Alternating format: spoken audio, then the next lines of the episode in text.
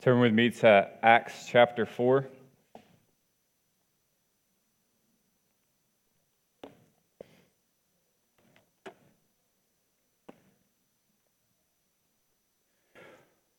We need more songs about the fear of God.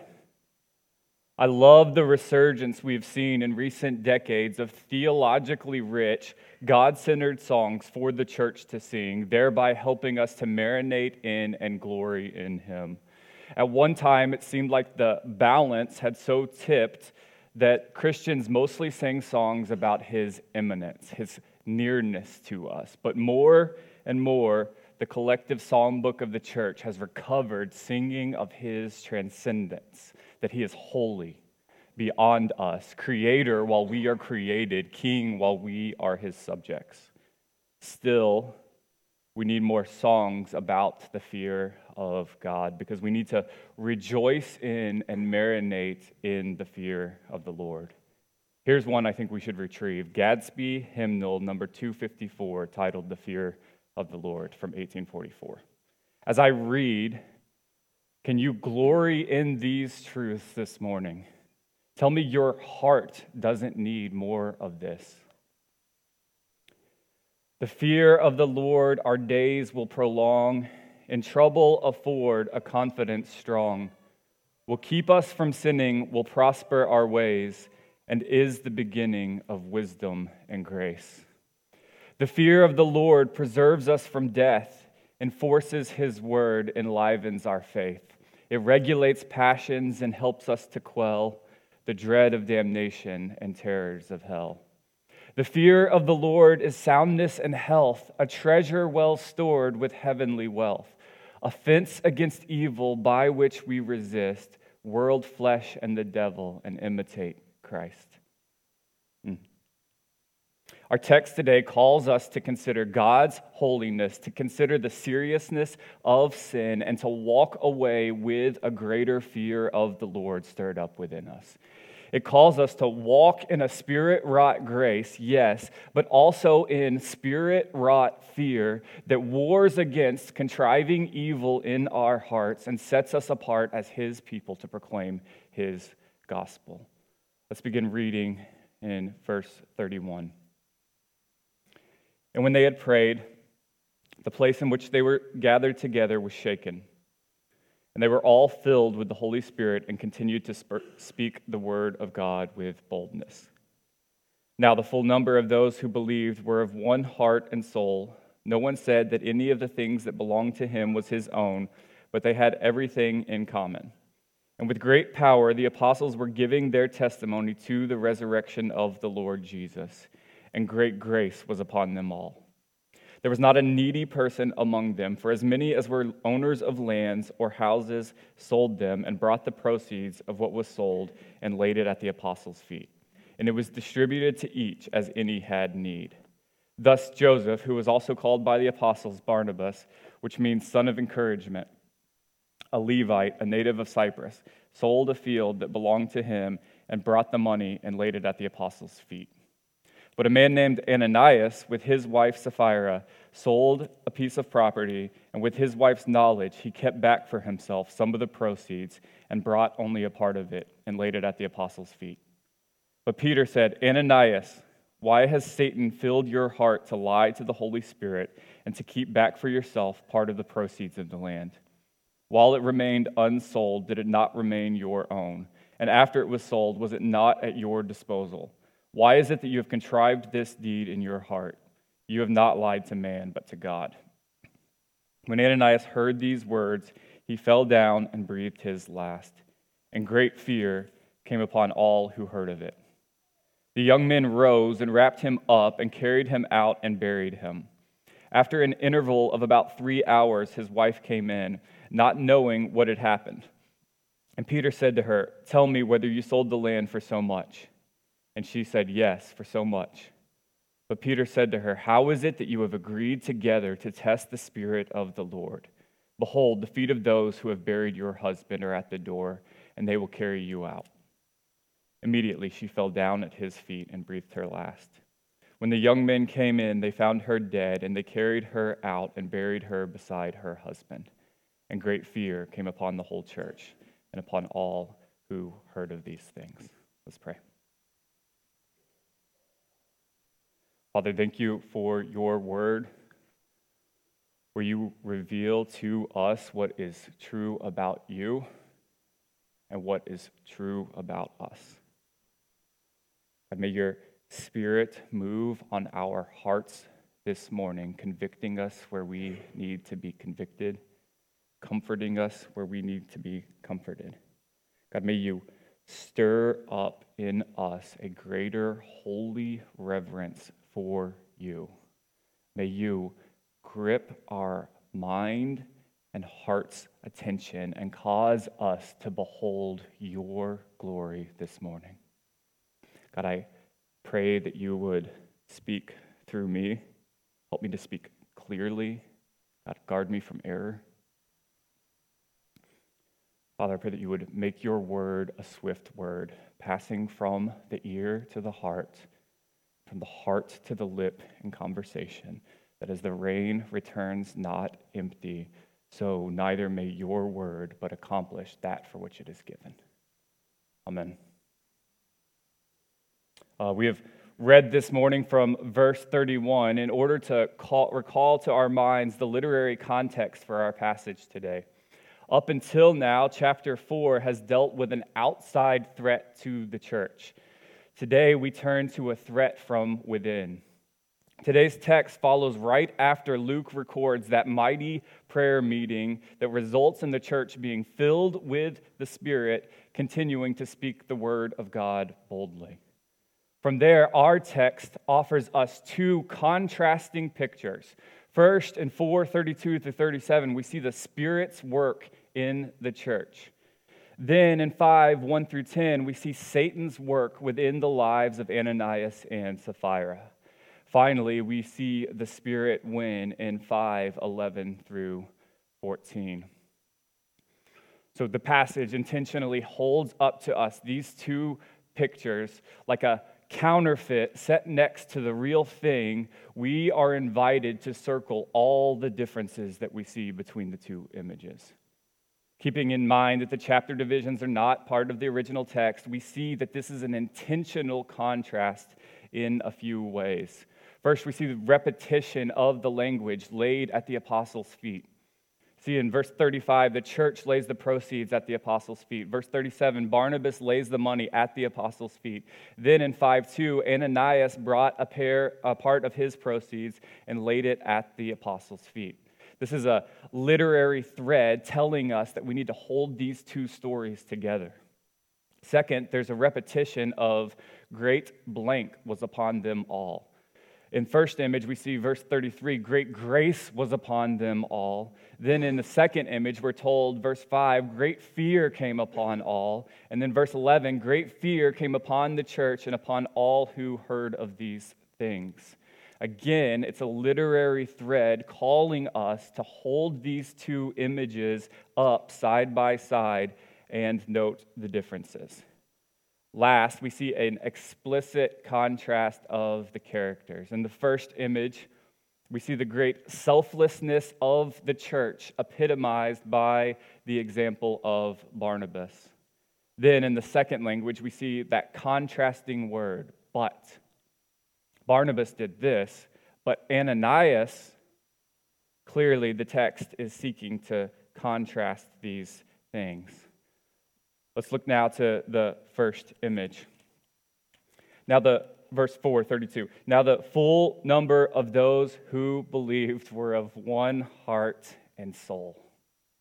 There was a spirit wrought unity among the full number of the church. They were of one heart and one soul. Many thousands of believers from various socioeconomic levels, some were landowners, some were not, from different backgrounds, from different personalities, but they were united together by the Spirit in their faith of the risen Christ. The vertical relationship with the Father had horizontal implications with the other believers. Oh, may the same be said of us today that we are of one heart and soul. Church, we've had remarkable unity here over the past few years. That unity hasn't been because we've been uniform in our opinions. We have a diversity of thought on any number of issues that have caused very real rifts in other congregations. But through a pandemic, through a polarizing election, through broader cultural questions about justice, even through college football season, our church has maintained remarkable unity by focusing on what matters most the gospel. Praise God for that. Let's not take that for granted and let us all plead with Him that He would maintain that in the days ahead for His glory. Going further, though, to be of one heart and soul speaks to more than just the congregational level. It also has real implications on the one to one relational level. I've said it before, I'll say it again, and at this point, I just think I'm going to go to the grave saying this. If Jesus is Lord of your heart and mine, if the Spirit has regenerated your heart and mine, if you've bowed your knee in submission to the Father and I've bowed mine, then we have way more in common than whatever differences we may have. If you are united to Christ and I am united to Christ, then we are united together in, each, in the family of God as brothers and sisters. And therefore, I think it follows that we can live in community with any brother or sister. Different levels of connection, sure. Different varying levels of trust, absolutely. But always with a unity of heart and soul that outweighs any other differences. I've heard uh, the pushback to this. That's idealistic. That's not real life and yet I'm still not persuaded. For my part, I'm not going to appeal to my experience. I'm going to continue aspiring to the scriptures. Ephesians 4 there's one body and one spirit, just as you are called to the one hope that belongs to your call one Lord, one faith, one baptism, one God and Father of all, who is over all and through all and in all. Church, if we share in Jesus, I don't care how many years are between us, we can be of one heart and soul. If we share in the Spirit, I don't care how divergent our interests are, we can be of one heart and soul. This is part of the reason why, when it comes to base groups, we generally just say, go to the one that you live closest to. Because here's the scouting report on our base groups whichever group you go to is made up of other believers who are seeking after Jesus. So go unite around that, not around shared life stage, not around some other shared affinity. Go be blessed and spurred on by gathering around Jesus with a group of people who may be different than you in other ways that matter way less. Now, more than this being some vague unity of being on the same team, we see that this unity in the church was a unity with real skin in the game. There was a radical selflessness. And no one said that any of the things that belonged to him was his own, but they had everything in common. Going on, there was not a needy person among them as the believers sold their own belongings to ensure that the needs of others were met. We covered some of this back in Acts chapter 2 in September, but I think it bears repeating this morning. This is not a complete abolishment of all private property. We'll see that when we get to chapter 5. Peter clearly states that Ananias would have been fine to hold on to some of their stuff.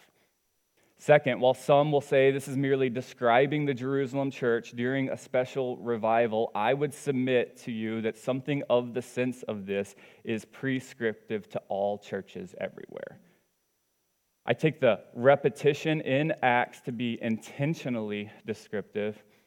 Further, what is implicit in Acts 2 and Acts 4 is stated explicitly in 1 John 3:17.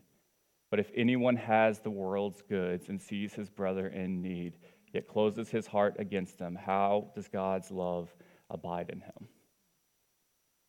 And so, if we're united together in Christ as family of one heart and soul, then if one of our brothers or sisters has a need, then we are, in fact, our brother's keeper. In the same measure the Lord has given to us, we must also be willing to tangibly help meet the needs of our fellow brothers and sisters.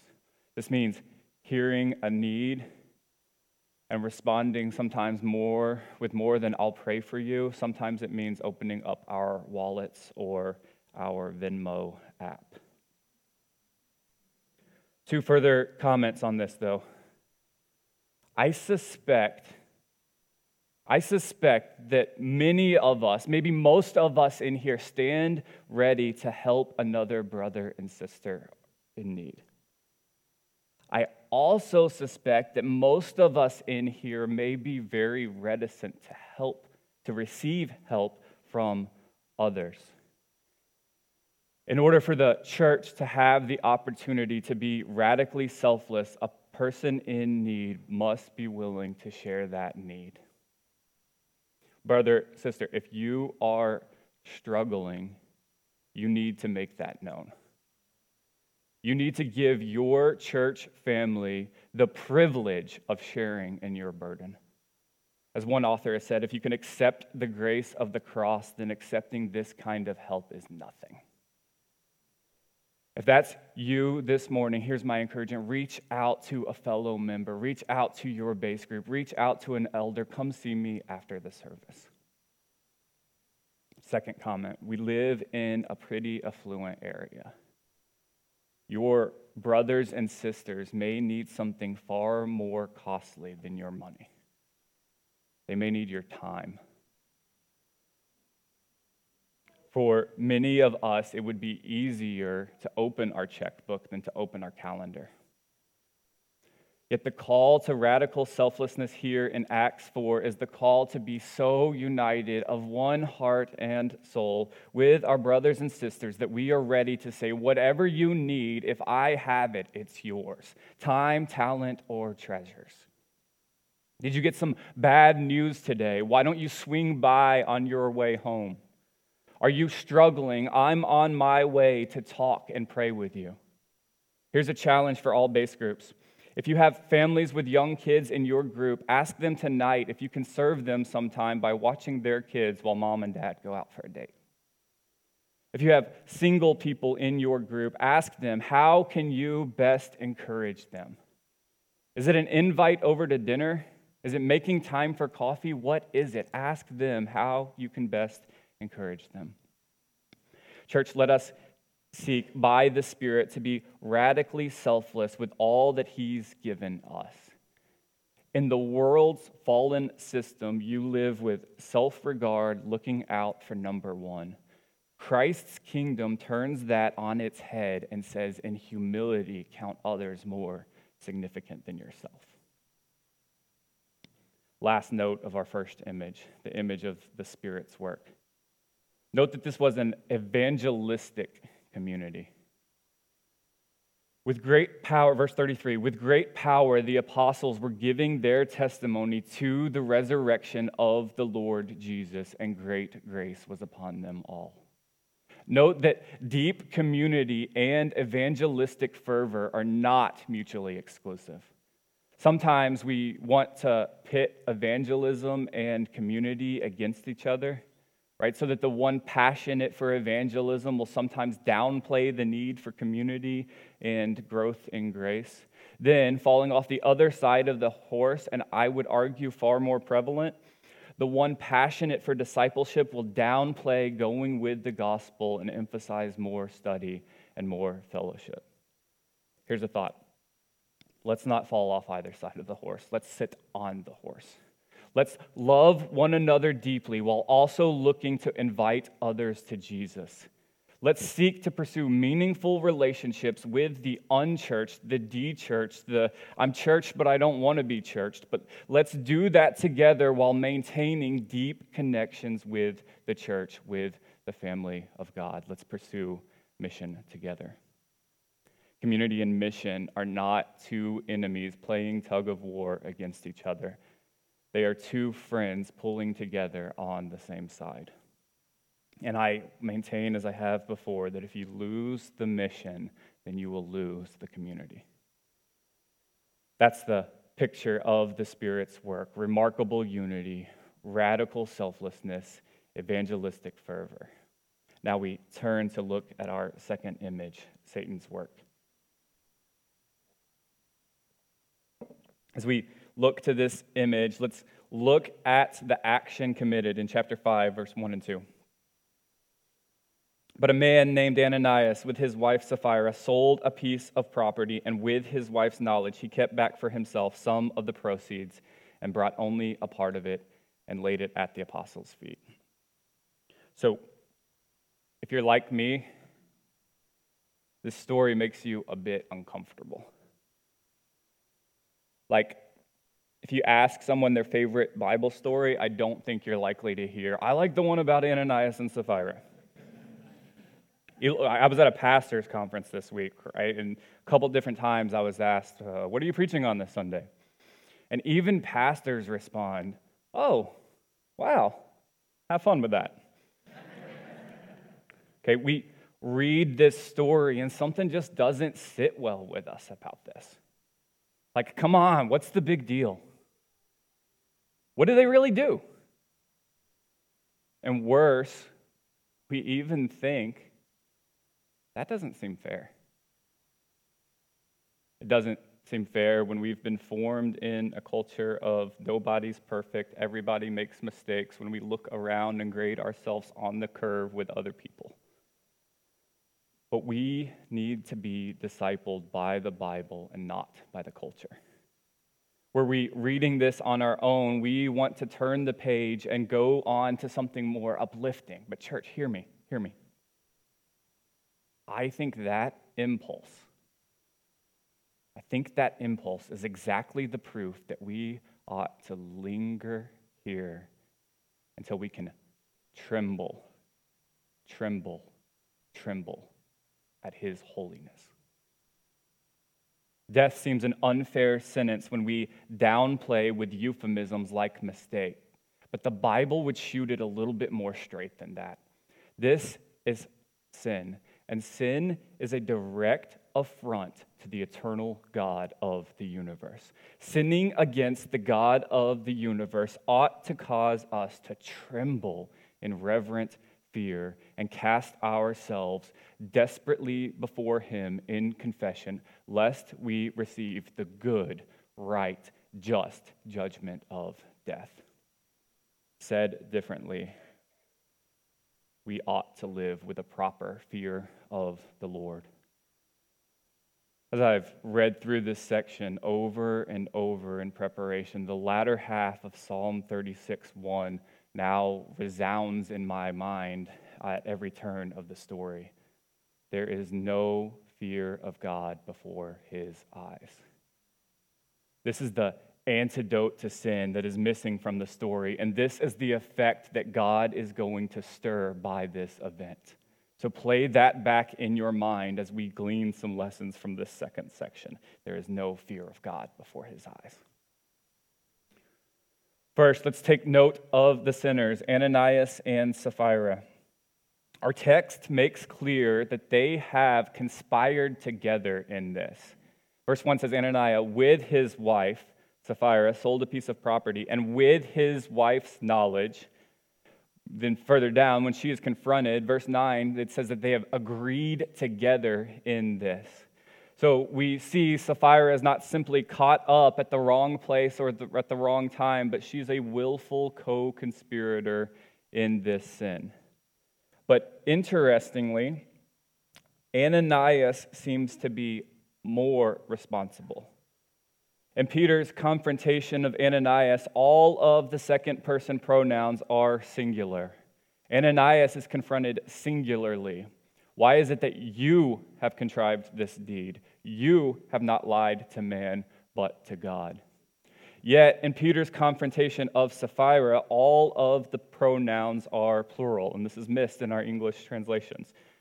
Think y'all. Tell me, tell me, when he confronts Sapphira, he says, Tell me whether y'all sold the land for so much. How is it that y'all have agreed together? I think this points to Ananias bearing the greater response, greater weight of responsibility, whether because he devised the plan or more likely, in my view, because he should have led his family into righteousness and not into ruin. Still, something else is clear by Peter's questioning of Sapphira. She ought not to have gone along with her husband in this plan. For all the things that male leadership in the home does mean, it is clear that Sapphira ought not to have gone along with this plan. When he is in sin, she should not submit. She should not have agreed together with this. She should have pushed back and said, I can't go along with this clear sin. Indeed, contra to the example of Sapphira, husbands, how often do we find that our wife's pushback is the gracious provision from the Lord to guard us from great error? Foolproof? Certainly not, but often. Men, lead your family to righteousness and not to ruin. Lead with the fear of God before your eyes, knowing you will one day give an account. Next, let's note here what Ananias and Sapphira's sin isn't and what it is. First, from Peter's confrontation of Ananias, let's note what it isn't. Their sin isn't holding back property. Their sin isn't that they kept some of their stuff. Verse 4 While it remained unsold, did it not remain your own? And after it was sold, was it not at your disposal? Before you sold it, it was yours. You could do whatever you wanted with it. After you sold it, it was still yours. You could do whatever you wanted with it.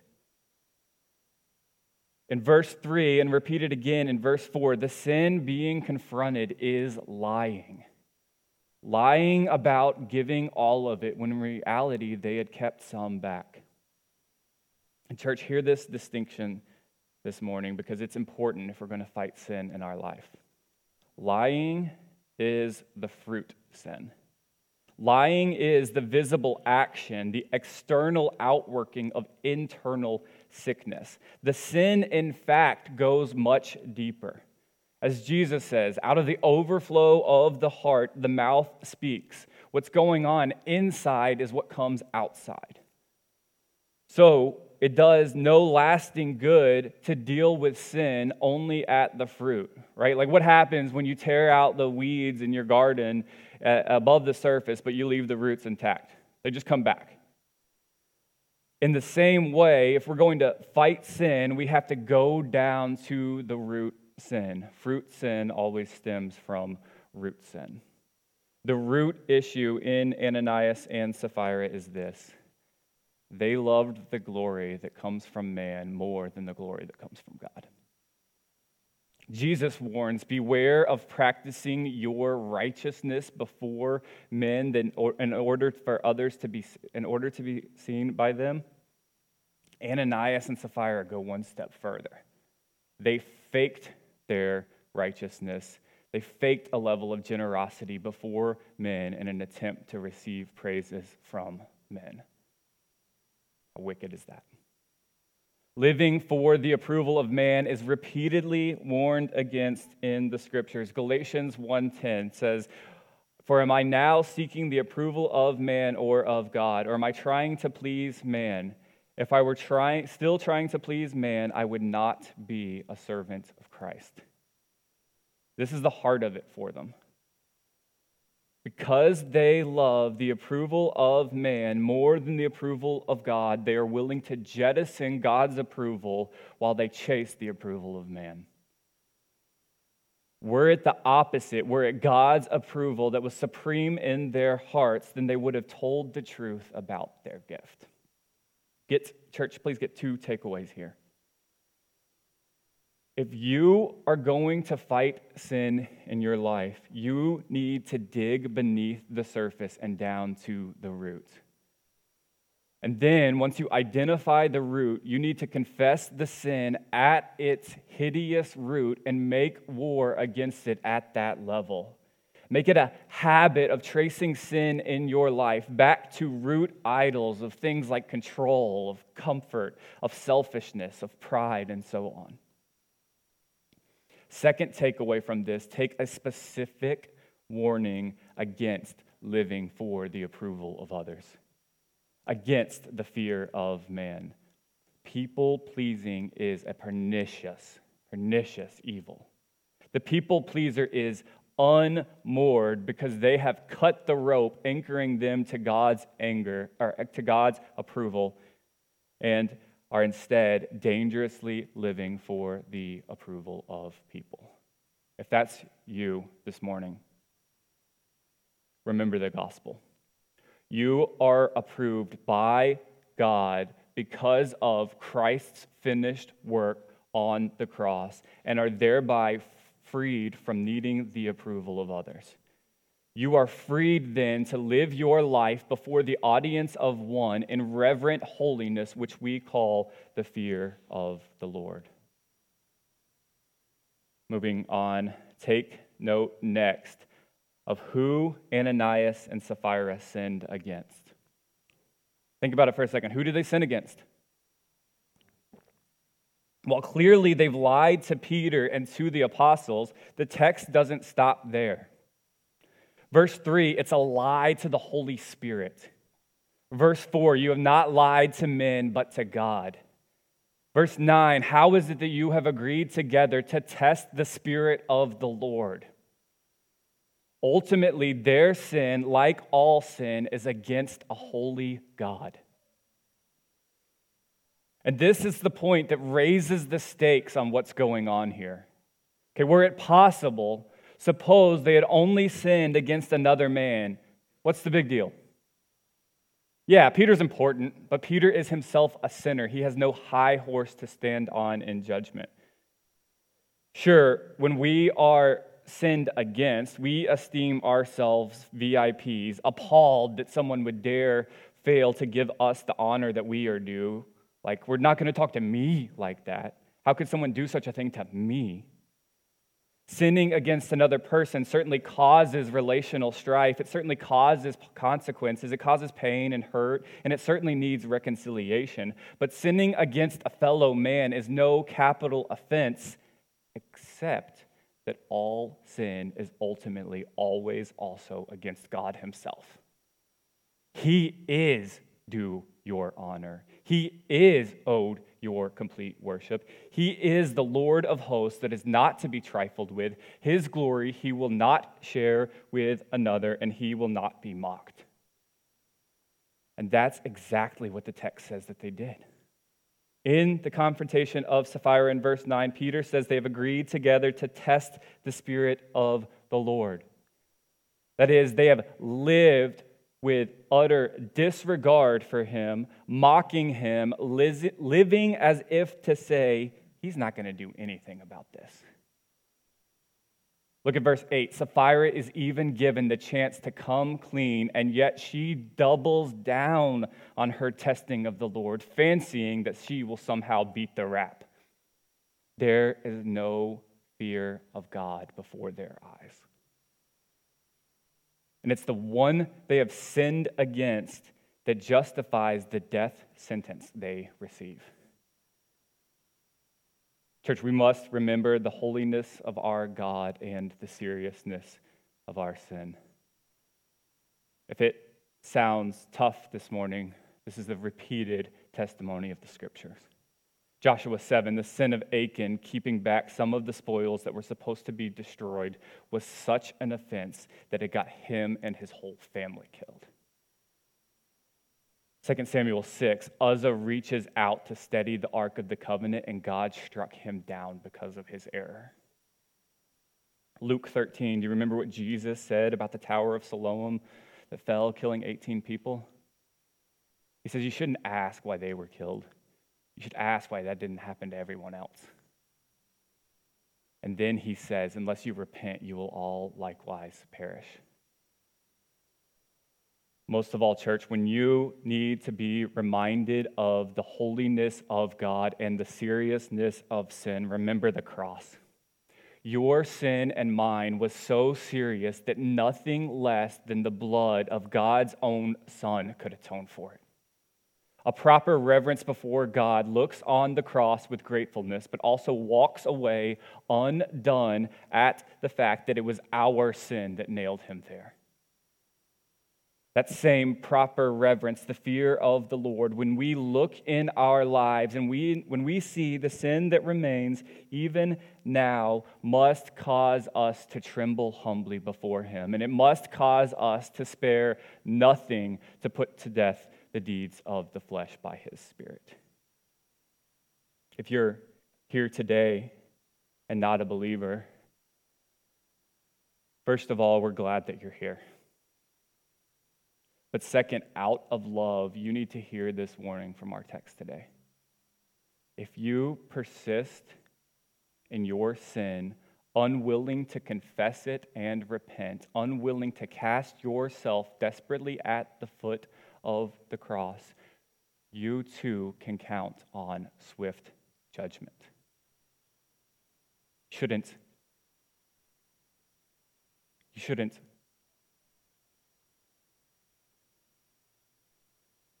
appease yourself this morning by thinking that it hasn't happened yet. All the time that He waits, all the time that He forbears, is kindness given to you that you might repent.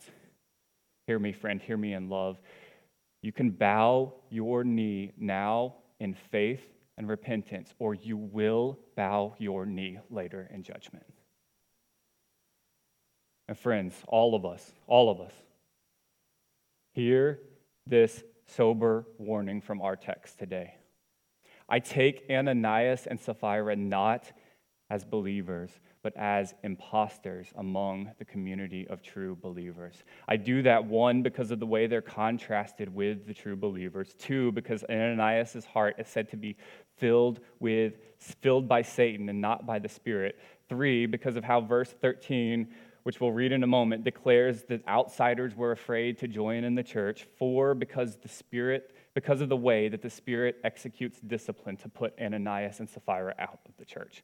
Now, hear the warning. Hanging around the body of Christ without trusting in Christ will do you no ultimate good. Tagging along in our community without a heart made new in faith by the Spirit will do you no ultimate good. Jesus tells us this is sobering. Jesus tells us that many will come to him saying, Lord, Lord, didn't I do all these things? And he will reply, Depart from me, I never knew you. Let that not be you, friend. Let us come before him in reverent fear, trembling and searching our hearts to be sure that that's not us.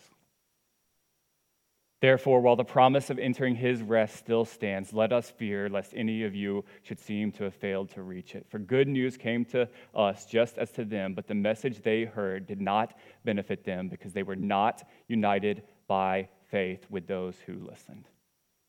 That's you. If that's you this morning, if the Spirit of God is convicting you that you've lived all of your life up until now as a mere impostor, then cast all your faith on the cross of Christ this morning and receive his grace. Acts chapter 5, 11 to 14. And great fear came upon the whole church and upon all who heard of these things. Now, many signs and wonders were regularly done among the people by the hands of the apostles, and they were all together in Solomon's portico. None of the rest dared join them, but the people held them in high esteem. And more than ever, believers were added to the Lord, multitudes of both men and women. The result of this incident with Ananias and Sapphira was that great fear spread among the whole church and upon all who heard it. The holiness of his congregation was guarded as those who were outsiders didn't dare play around in the temple that is the church, knowing that God's holiness resided among the people of God and their walking in reverent fear of God, their holiness had an evangelistic effect. Walking in holy fear of Him was used of God to call multitudes of men and women to Himself. Church, what would our lives look like? What would our lives look like if we had a greater fear of the Lord? Would you have a more fervent pursuit of holiness? Like, sometimes, right, we, we fight sin in our lives just like I, uh, just like I tackle house projects. I just keep looking at them and I'm like, yeah, next week. Next week. I don't have time for that right now. I'll just, we'll deal with it later. I just walk past it all the time. Look at my front door, it's like falling apart. We'll just walk past it all the time. If we had a fear of the Lord, I think we would think the time to fight sin in our life is now, today. We'd stop putting it off and deal with it now. Maybe it would mean a more fervent seeking of Him in His Word. More fervent seeking of Him in prayer. It would certainly mean a deeper gratitude for the gospel. Let us walk away this morning marveling at His holiness and stirred up to walk more and more with the fear of the Lord before our eyes. In closing, the fear of the Lord forbids us to yield. It sharpens our sword and strengthens our shield. Then cry we to heaven with one loud accord that to us be given the fear of the Lord. Church, may it be so. May He use His word this morning to stir up in us even greater holy reverence for Him. Let's pray.